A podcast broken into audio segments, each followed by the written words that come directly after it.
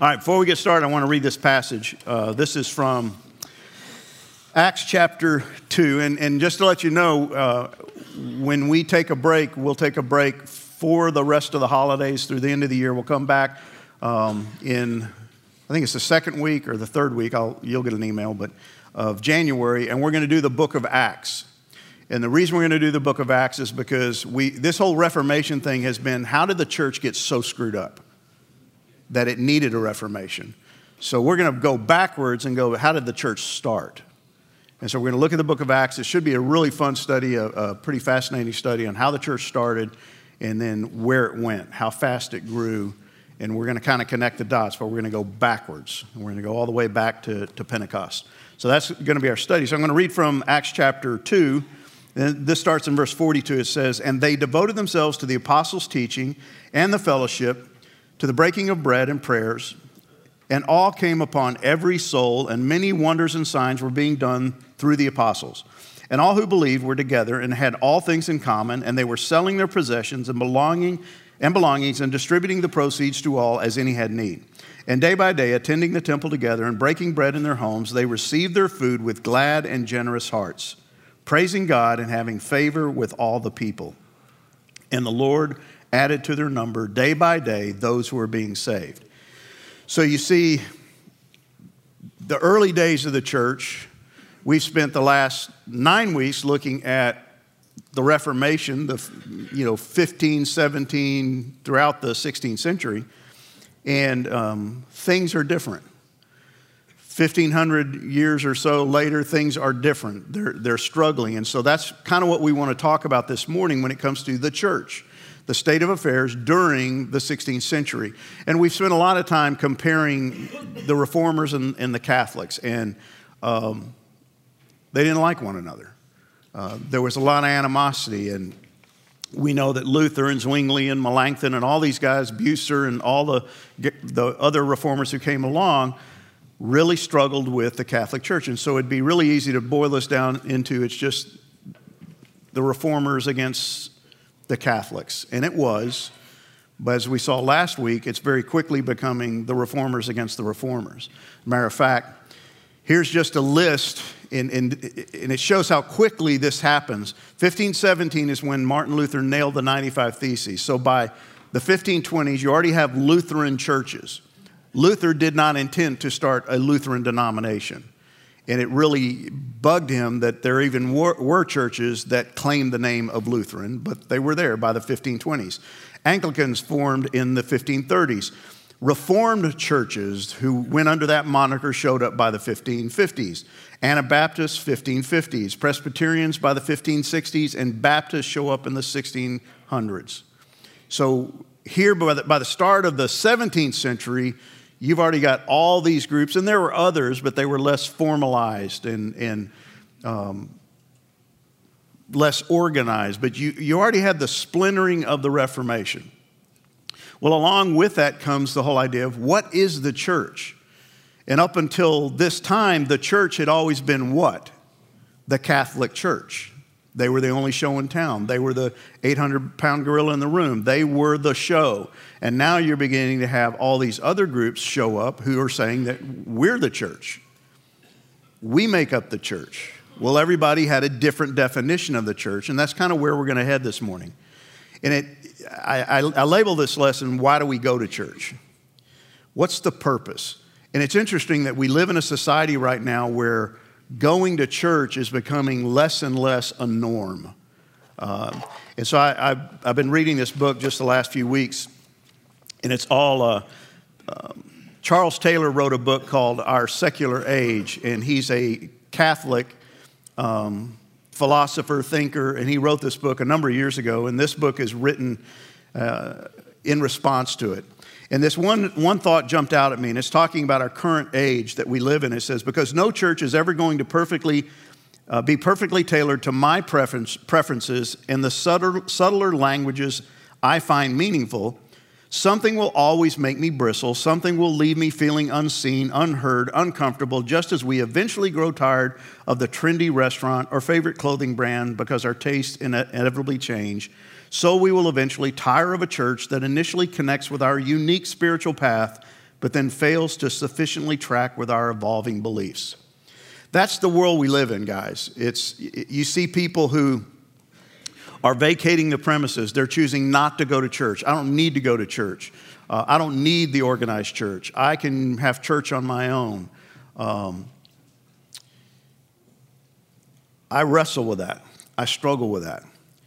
And that splintering of the church that took place in the 1500s and the early 1600s is, is still taking place. We have people today who don't think they need the church, that the church is them. And the church is them, but the problem with that idea is that, as far as I can tell, reading the New Testament, the church is us. It doesn't mean this building, it doesn't mean a particular denomination, but it does mean the gathered body of Christ. And so these are the things that the reformers were going to wrestle with as they taught, thought about what are we going to do? We're leaving the Catholic Church. Well, what are we going to have? What's it going to look like? What is the church? Well, we know this in the 16th century, there was no truly systematic theology of the church, there was no ecclesiology. Ecclesiology is just the study of the church. There was no systematic theology to speak of. They had their beliefs, but they really weren't written down in any way. And the church, by, by the mid 1500s, was this organized institution that was headed up by the Pope. Uh, that was the church, that was the definition of the church. But there was no real written theology regarding the church because they were the only show. There was no competition. Well, that quickly changed as we've seen. And if you go all the way back to the Nicene Creed, which we've looked at before, which is an Orthodox statement of faith, came out in 325 AD, this is what it said I believe in one holy Catholic and apostolic church. This was early on, before the Catholic Church was the force it ended up becoming. And when we read this, it has nothing to do with the Roman Catholic Church, okay? The word Catholic in this statement has nothing to do with Rome, it has nothing to do with the Pope. This is what was meant. And I want to look at these three statements. One holy, okay, one holy church. That simply means it is sacred and set apart. Set apart for who? God. God created the church. He created the church for Him. It's a set apart group of people who belong to Him. That's us. And it's not just us who happen to go to Christ Chapel. We have men who come to this Bible study who don't go to Christ Chapel. Guess what? We're part of the same body of Christ they are. They may go to a different church at a different location, but we're all part of the church. And this is kind of what, what starts coming out of the reformers is well, is the church the church? Global, universal? Is the church where I happen to sit in a pew and worship? Well, yes. It's both. But they really struggled with that. What is the church? Well, it's sacred, it's set apart, and there's only one. So this is not the church, it's part of the church. We are all part of the church. There are other churches. And it wasn't referring to a place. We tend to think place. Where do you go to church? Well, I go to Christ Chapel. I go to Wedgwood. I go to this. I go to that. It's a place. Nothing wrong with that. But the reformers would wrestle with that because it, it was more than that. And there was something mysterious about this thing called the church. It's Catholic. Again, that doesn't mean Roman Catholic, it means it's universal in nature. It, it, crosses time and space. It's not relegated to a time or a space. There are people, the reformers would even say that those who are already in heaven are still part of the church. They're believers, they're still part of the church. The church is not bound by time, it's not bound by space. That's why if you go on a, a mission trip, and every year when we go to Brazil, we worship. Like this last year, this year we went and worshiped on Sunday night, and they had a church service. Didn't understand a thing they said. Um, understood a lot of the songs, but I didn't understand the words. I couldn't, I couldn't sing with them. So I, I was singing the songs in English while they sang in Portuguese but I worshiped. Why? Because they believe in the same God that I believe in. They have a relationship with Christ just like I do. So it's not relegated to time or space. And it's apostolic. That just simply refers to it's historic in nature. It goes all the way back to the apostles with the, just like we read in Acts chapter 3, the beginning of the church, the apostolic beginning of the church, as it grew and spread through the apostles. So it's got this link. It didn't start today. When we launched Christ Chapel 36 years ago, that was not the beginning of the church. That was the formation of this local fellowship. But the church goes all the way back to the apostles. Ephesians 2 20 through 21 says, Together we are his house, built on the foundation of the apostles and the prophets. And the cornerstone is Christ Jesus himself. We are carefully joined together in him, becoming a holy temple for the Lord. That is what we are, that is who we are. So the reformers are wrestling with this. They're going back and reading these passages and they're beginning to wrestle with who are we? We're not part of the Catholic Church anymore. We've parted ways from them. So what are we? What are we going to look like? How are we going to form?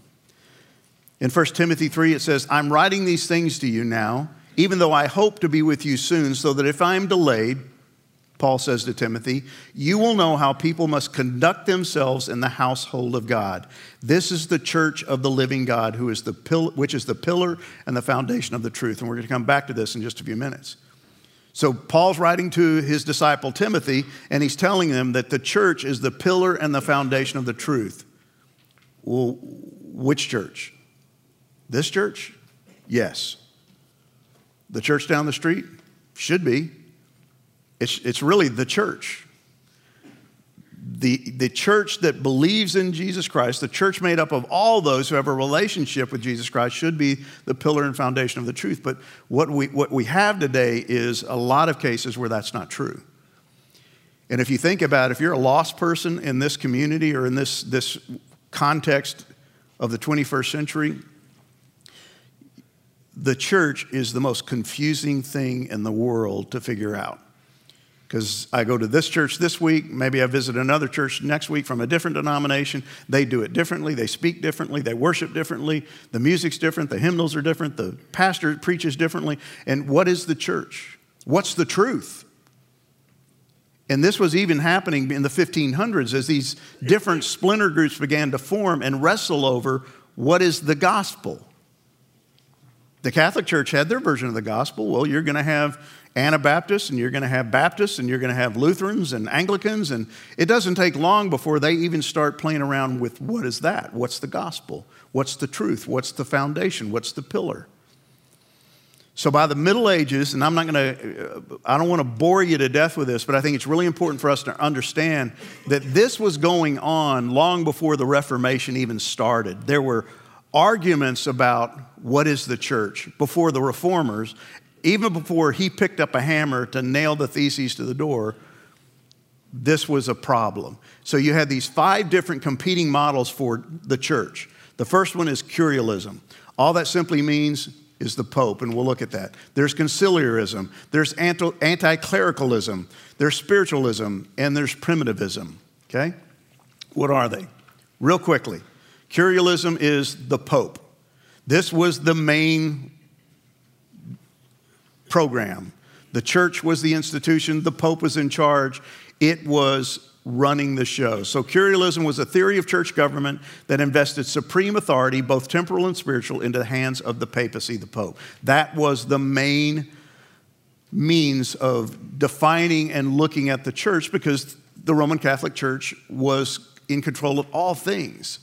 But there were other groups that came along, and we'll see. So even Pope Boniface in um, 1302 says, We declare, state, define, and pronounce that it is altogether necessary to salvation for every human creature to be subject to the Roman pontiff. So, what's their definition of the church? The church is the Pope and everything that comes under his umbrella the, the sacraments, the bishops, the cardinals, the monks, the priests, the prelates, all of these are necessary for what? Salvation. This is the means of salvation. But the Reformation would come along and change that, or at least speak against that. Well, before the Reformation, you had conciliarism. What's that? This showed up. Remember when we talked about the papal schism, where you ended up with three popes, two in France, one in Rome, and they're all claiming to be the pope, the, the vicar of Christ on earth, and they can't agree. They're all calling the other a, her- a heretic. Well, what happens is the cardinals and the bishops decide, well, None of these guys are the Pope. We're in charge. And they decided councils of bishops were going to be in charge.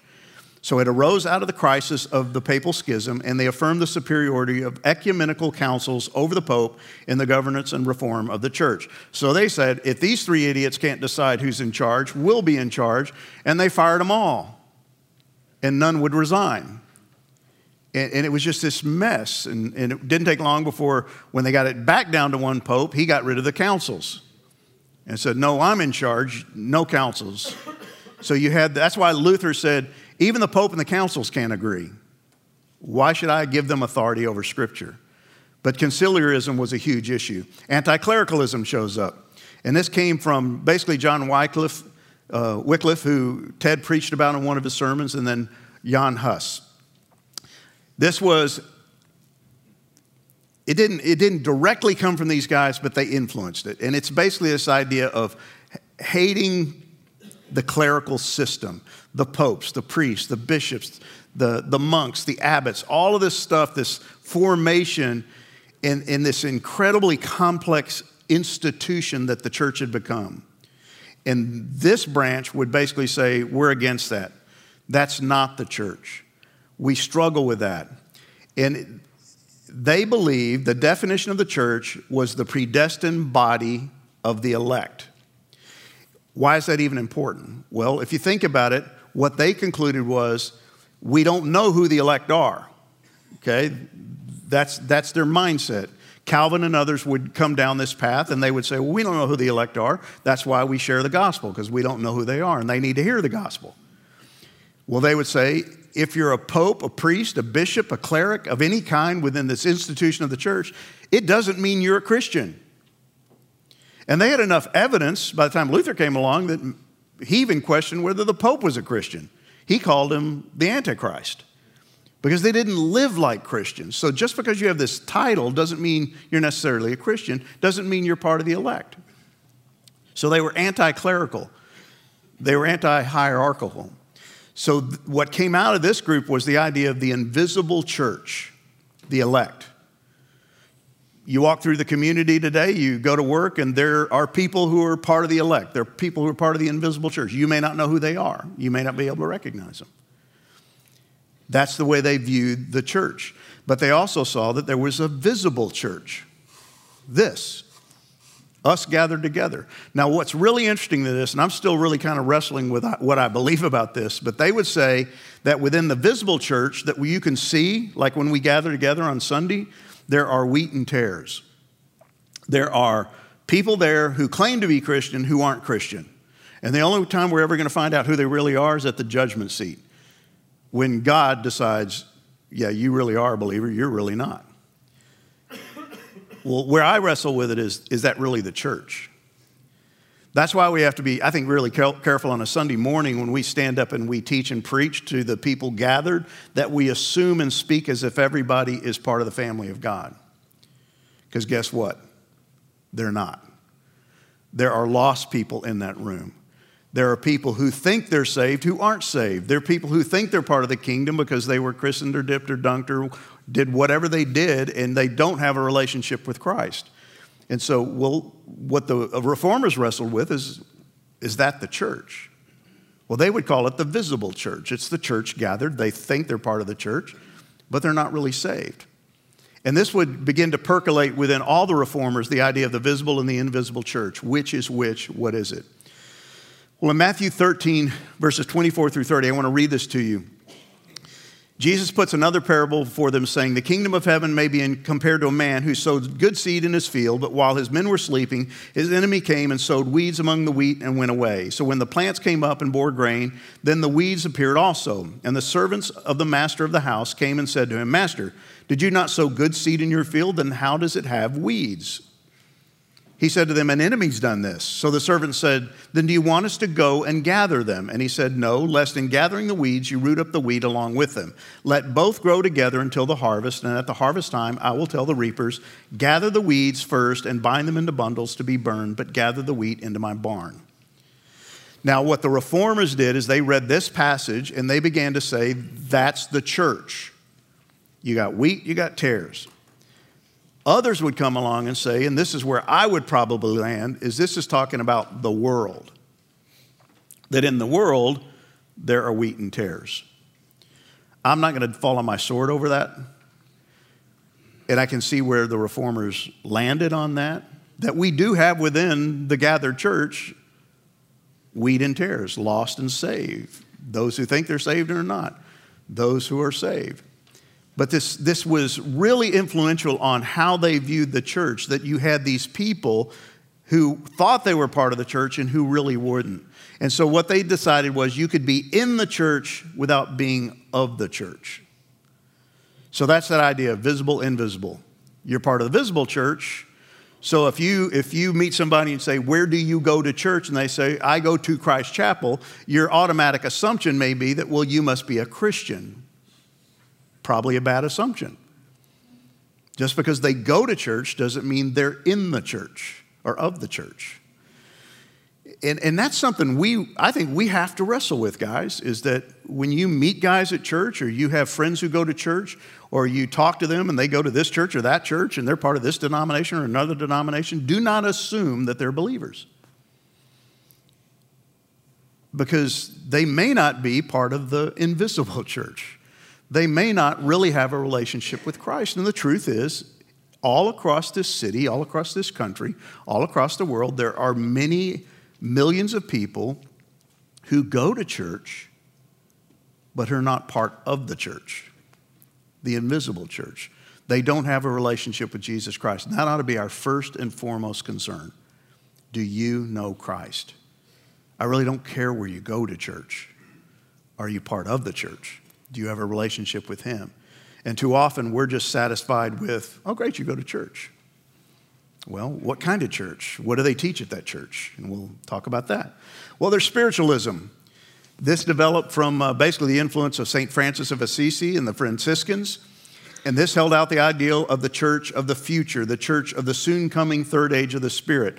Now, this gets so complex, it makes my head hurt. But this came from a guy named Joachim of Fiore, okay? Don't recommend you go read a whole lot about him. He was kind of interesting guy, but he uh, divided history into three basic parts. There's the age of the Father, the age of the Son, the age of the Spirit. I'm not going to try to unpack those because I don't understand it. But he developed this theory, and it began to influence the church even before the Reformation. And one of the ones that he camped on was the age of the Spirit. The dawn of this age, the age of the Spirit, would be heralded by the coming of a new order of barefoot spiritual men who would oppose the false hierarchy of the church, the Roman church, and prepare the day for a millennium of peace that would continue until the last judgment. So you had, out of this Franciscan movement, you had these spiritualists who uh, became very influential. And we saw when we talked about the Holy Spirit, they influenced the movement within the Reformation of spiritualism. Hey, I got the Spirit. Why do I need the Bible? They were, the writers of the scriptures were influenced by the Holy Spirit. Well, I'm influenced by the Holy Spirit, so I don't need to hear what he told them. I need to hear what he has to say to me. It's an idea of spiritualism. I don't need the church, I don't need hierarchy. And it would become a big issue within even the Reformation. And then finally, you got primitivism. This sounds kind of odd, it sounds kind of old fashioned, and it is, because basically what it is, it's a throwback to the way it used to be. Remember the good old days? The older you get, the more you live or you want to live in the good old days. The problem is, it's your memory. The good old days weren't as good as you thought they were. So the Waldensians and others would come up with this idea of longing for the good old days, and they titled it Ecclesia Primitiva. Their view of the church was characterized by a strong perfectionist tendency, anti sacerdotal, which is basically they didn't like priests and priesthood, and they were separatists. All that means is that they wanted to go back to the way the church used to be. So they would read Acts, for instance, and they would want to be like the church of Acts. And so that passage I read at the very beginning, they wanted to share all things in common. They wanted a communal life. They wanted to be simplistic. They didn't want hierarchy. They didn't feel the need for priests and pastors and priests. We're all priests. And so you had this primitivism going back to the way things used to be. So this was before the reformers ever began. So you had five different groups, and there were probably more, but five essential groups who were battling over control of the church, and their views were all over the map.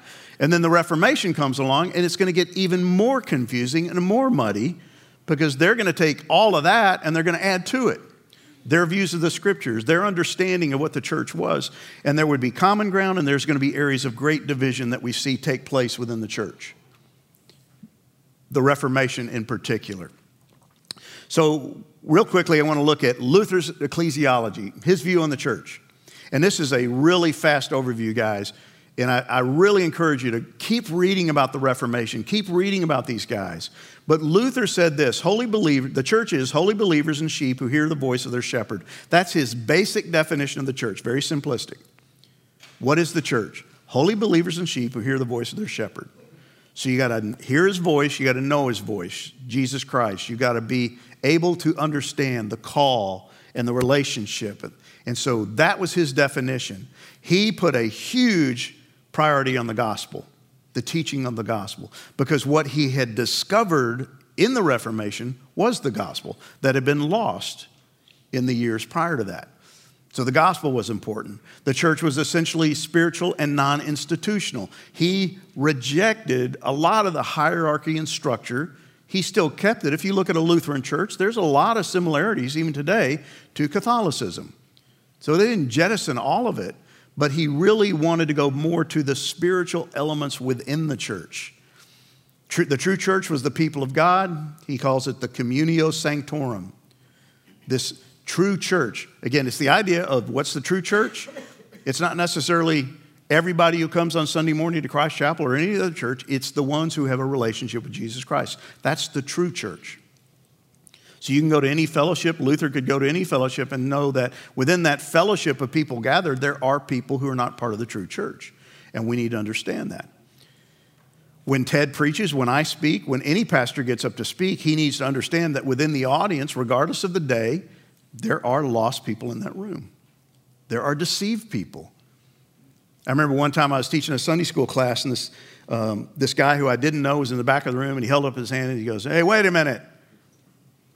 He goes, I disagree. I'm like, what, what, do you, what do you disagree with? I didn't ask for questions, you know, and he says, I disagree. And I said, well, okay, well, what? to this day, I don't even remember what I was teaching on. And he goes, You just assume everybody in this room is a Christian. I said, well, I don't think I assume that. And he goes, Well, you talk like they're all Christians. And this guy was obviously from the Northeast because of his accent, and he was a little gruff. And uh, I grew up in the Northeast. I, I recognize it. And he, he I said, well, uh, you know, I, I, I, didn't mean to. If I did, I'm sorry. And he I said, he said, well, you need to make sure they understand the gospel. Define the gospel. Well, my brain's fried at this moment. I'm like, I don't even think I can, I don't know what the gospel is. I, I said, well, you define it, jerk. You know? I didn't say that out loud, but I thought it. And, and and he, he gave this incredible definition of the gospel. And I said, man, couldn't have said it better myself.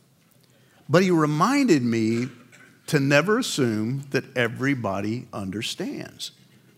And that's what Luther and all these guys are really beginning to see is that they knew within the Catholic Church because everybody's baptized into the Catholic Church and a member of the church doesn't mean that everybody's in the true church. And when you walk through these hallways or the hallways of your church, my dad, one of the things I loved about my dad when he was alive is that he could not walk into a room and not see two groups of people, saved or unsaved. And here was his goal to find out which you were. So he met people to find out do you know Jesus? And if you knew Jesus, great. He moved on to the next person. He really didn't want to know you, he just wanted to know who you knew. Uh, my dad was a soul winner. That's what drove everything about him. So Luther spoke of the church as both invisible and hidden, and he accentuated the priesthood of the believer, which is a huge issue in that day, if you think about the Catholic Church, because they had the priesthood, and the priesthood was huge in the Catholic Church. Remember, you couldn't take the sacraments without the priesthood. Now, here comes Luther saying, no, we're all priests, and this would influence others. How about Zwingli? Well, Zwingli's a contemporary of Luther, and he said, All who dwell in the head are members, the head being Christ, and children of God, and that is the church or communion of the saints, the bride of Christ, Ecclesia Catholica. That was his definition of the church. We all have a relationship with the head, Jesus Christ. We've placed our faith in him. And one of the things about Zwingli, and Calvin was the same way, is they wanted to keep church and state together. They both lived in communities where church and state were attached at the hip. Uh, government and church were really integral. Guys, we don't live in that world anymore, right? We don't have that. We, we can long for it, but I don't think it's ever going to come. And I don't know that it was ever intended to be that way. I don't know that we were ever intended to have a theocracy. We're to be the church. And I think from the scriptures, the government has its role and we have our role. And when we start trying to do both, when, I, when the church starts trying to be the government, we step out of our God given bounds. When the government starts trying to be the church, it steps out of its God given bounds. We, we need to hold the church, I mean, the government accountable. But in this day, Zwingli would try to keep the two tied together. And one of the interesting things he believed is that salvation was not the sole purview of the church. The Catholics and even Luther would say you can't come to salvation without the church. Zwingli would say, no, God's bigger than that. You don't need the church. You can come to faith without the church. And this would become a huge point of debate between Zwingli and Luther. And, and Zwingli, in particular, really hated rituals and rites. This is where the iconoclastic movement came in, where they began to go in and tear out all the altar pieces, and they would get rid of the um, any kind of paintings, and they got rid of the music, and they, they just said, We're not going to have anything to do with anything that looks Catholic. Icons, images, got rid of them. So you see a, a, a change coming in terms of how they view church. I love this from Timothy George in his book, Theology of the Reformers. Zwingli was much more radical than Luther in trying to prune from the church life those ceremonial rites and religious accoutrements that were the mainstay of medieval piety. Thoughtless prayers, prescribed fasts, the bleached cowls, carefully shaved heads of the monks, holy days, incense, the burning of candles, the sprinkling of holy waters, nuns' prayers, priests' chatter, vigils, masses, and matins. This whole rubbish heap of ceremonials amounted to nothing but tomfoolery. To depend upon them at all for salvation was like placing ice blocks upon ice blocks. They're all going to melt. Now, Zwingli didn't mince words. He was a lot like Luther. He did not believe in rituals, he did not believe in ceremony. Here comes Calvin. Amongst the greatest evils of our century must be counted the fact that the churches are so divided one from another and that there is scarcely even a human relationship between us. Man, would he love things today? division. He hated the division. He longed for a unified church. He longed for a unified Christian society. That's why he worked so hard in Geneva to build a Christian society. He wanted a Christian government. He wanted a Christian church. He wanted the two to work together to change the world so that we would be one. And it grieved him that there was so much division. Why? Because he was a churchman. He loved the church. He put a high stock on worship.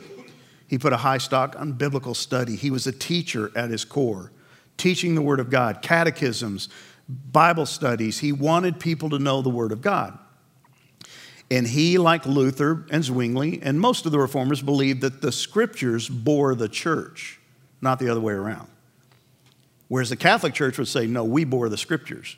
We're the ones who compiled it. We're the ones who decided what the books would be. The reformers would say, no, it's the other way around. And he would say that sanctification, growth in Christ likeness, is dependent upon and requires the congregation. And the older I've gotten, the more I realize how much I believe this. You will never grow outside of the context of the body of Christ. You really won't. You may grow more knowledgeable. Like if, if you went home today and decided, I'm going to just sit in my study, my, my den, and I'm just going to do nothing but read the scriptures, but I'm never going to leave my house you would become incredibly intelligent when it comes to Scripture, but you would have no understanding of the spiritual gifts. You would have no understanding of body life. You wouldn't have, in other words, what good are spiritual gifts if you don't use them within the context of the body? What good is the gift of teaching if you never have anybody to teach? What, what good is mercy if you have no one to show mercy to? I can tell you I'm a patient man, but when does the truth of that statement show up? When I get around you. When I get around others, suddenly I realize I'm not a patient person because somebody came into my life who tested what? My patience. See, this idea of just education is not enough. We don't grow in isolation, we grow in unity. He believed the visible church is a corpus permixtum, which is basically, again, wheat and tares gathered together. The visible church is this amalgam of lost people and saved people. And we got to do the, our job, our due diligence to make sure we know which is which and who is who. And to a certain degree, the reformers, like Calvin, would say the only way it's ever going to get cleared up is at the end. We as a church believe in the rapture. Uh, we believe that Jesus Christ is going to come back and he's going to take the church and there's going to be a few people sitting there watching as everybody leaves who thought they were going to go. I joke about this sometimes where, you know, um, you'll have a meeting and not everybody shows up, and I'll say, well, gosh, it must be the rapture. And, and, and they, they left and we're here. Oops. That's going to happen. There are going to be some who go and some who stay, and that's going to be a, a real clear, indi- clear indication that there are some who never were part of the invisible church. The last guy I want to look at is Menno Simons. Out of him come the Mennonites. He's a contemporary of all these guys. He says, Those who are one with Christ in spirit, love, and life, who teach that which is commanded by Christ, such as repentance and the peaceable gospel of grace, which he himself received of God and taught to the world, all those who hear, believe, keep, and fulfill the same in true fear are the church of Christ, the truly believing Christian church. Now, Menno Simons was going to take this thing to a deeper level. He was going to really kind of bow up against visible, invisible church. And he would believe that you can know and you should know who's in the church. And so you're going to see the Mennonites and the Amish and others come out of this who believe that the visible church is recognizable, should be recognizable, and should be separate and apart. The church was dedicated in terms of his mindset to doctrine, true doctrine. And you had to believe it and you had to live it marked by obedience to the Word of God, and he did not buy into corpus permixtum, wheat and tares.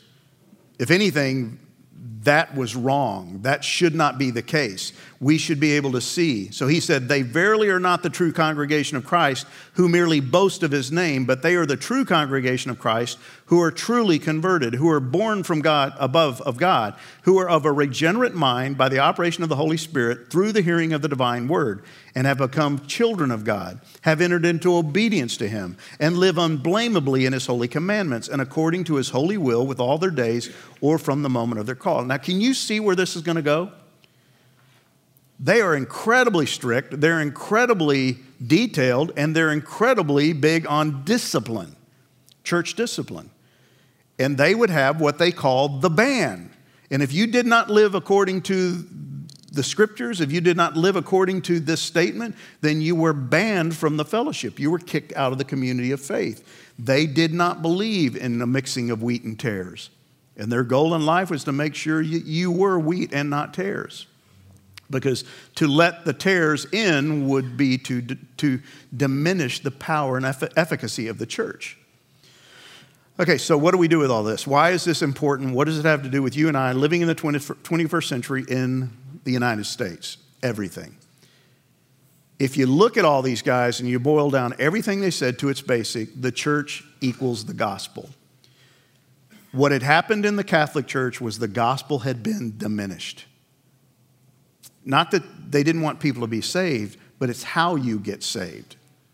They had clouded it, they had muddied the water. And so for the reformers, they wanted to get back to the gospel, and the gospel was what dictated the church. Martin Luther said this The sure mark by which the Christian congregation can be recognized is that the pure gospel is preached there. Where the gospel is absent and human teachings rule, there no Christians live, but only pagans, no matter how numerous they are and how holy and upright their life may be. I love that definition. You could take that definition, you could go from church to church in this community, and you, over a period of time, give it time, don't go one Sunday, but listen to what they teach and preach. If the gospel, over a month period of time, you do not hear the gospel, Luther would say that's not a church. That's a gathering of people, but that's not the church because what the most vital thing to the church is the gospel, and it's not there. And it's a, it may be human teachings, it may be good life, it may be social programs, but it's not the gospel. And it should not be a church. at least from a biblical standpoint. John Calvin said, Wherever we see the Word of God preached purely and heard, and the sacraments administered according to Christ's institution, there it is not to be doubted a church of God exists. So if the Word of God is preached, and communion is taken, and baptisms are, are enacted, then that is a church. If those things don't exist, especially the Word of God being preached, it's not a church. If all you get is a really kind of upbeat message about how great you are and how to influence the world and how to live a better life, but the Word of God's not preached and sin's not expressed and forgiveness of sins is not offered through salvation in Jesus Christ, that is not a church. See, that definition, guys, has been lost.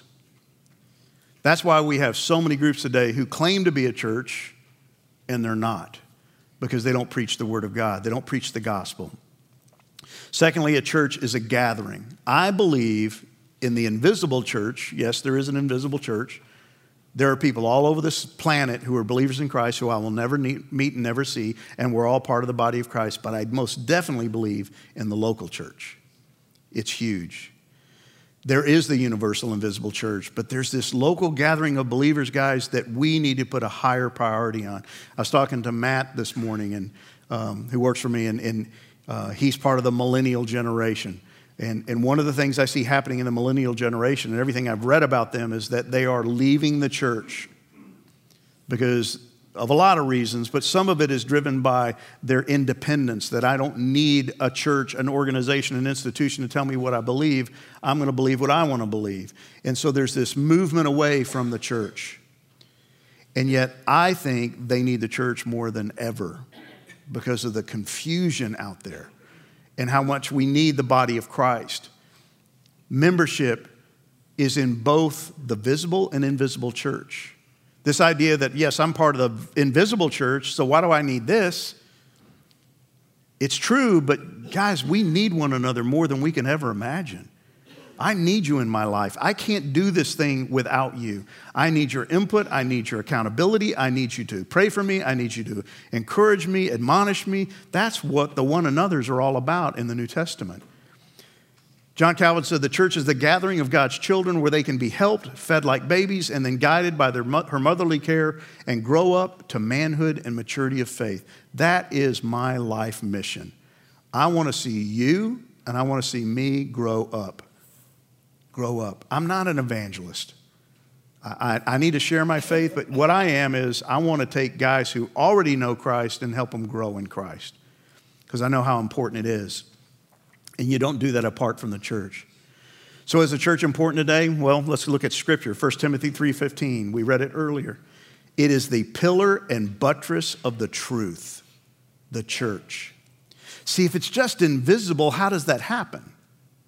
It's when we come together and we live out all the doctrines we say we believe in community that we illustrate what the church really is and that the gospel really is true. See, the fact that we can come together with all of our diversity and get along and love one another, that is a sign that the gospel really works. It really is true. That's why in Hebrews it says, Let us not neglect our meeting together as some people do, but encourage one another, especially now that the day of his return is drawing near. It's getting closer to the end. We can feel it, we can sense it just as they could. But we need to encourage one another. How do you encourage one another if you never get together?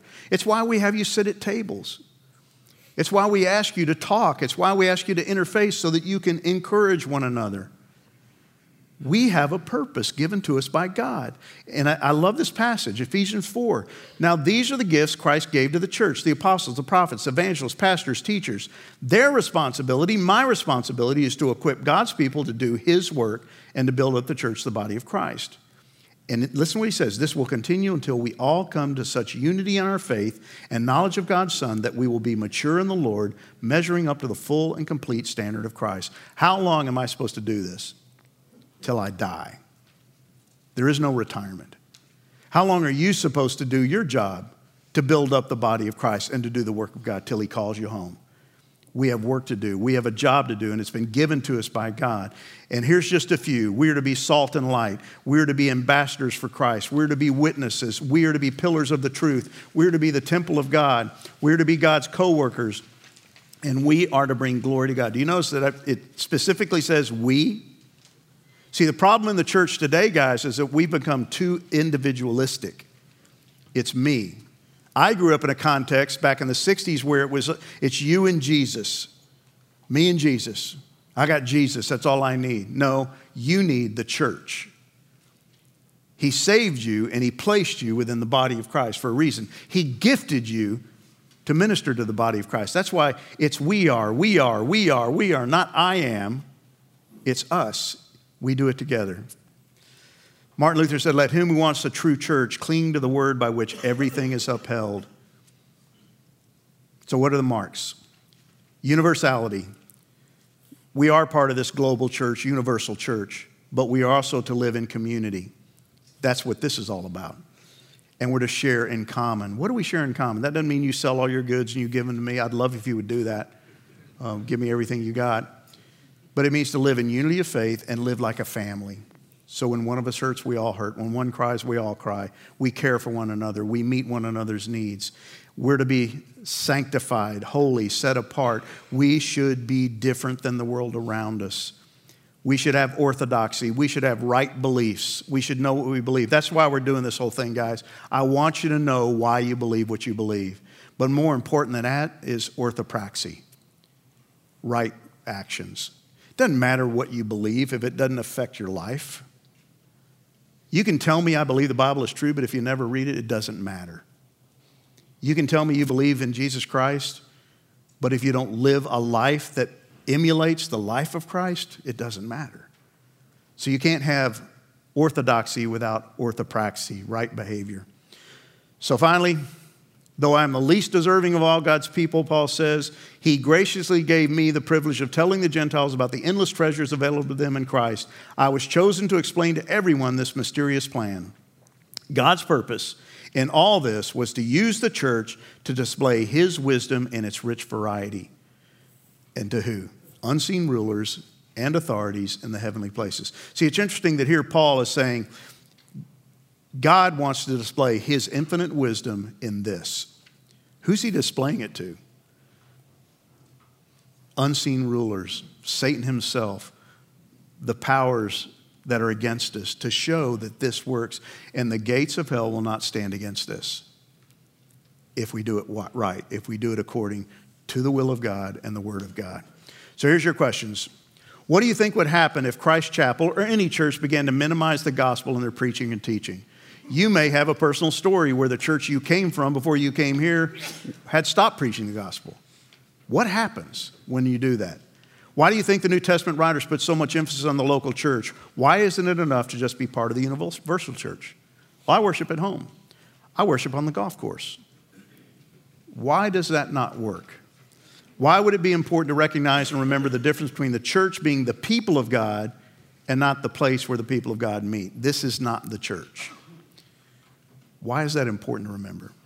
Let me pray for you. Father, thank you for these guys. I pray you would bless the time around the tables, open their lips, open their hearts, open their minds, help them to see, to share, to talk, and to be encouragement to one another that, Father, we are the church. We are your people. And if there's anybody, Father, in this room who does not know Jesus Christ as their Savior, who has never placed their faith in Christ, I, I pray that you would open their eyes and help them to understand that it's not coming to this building that makes them a believer. It's coming to faith in your Son that makes him a believer and a part of the body of Christ. And may that happen this morning. I pray this in Jesus' name. Amen.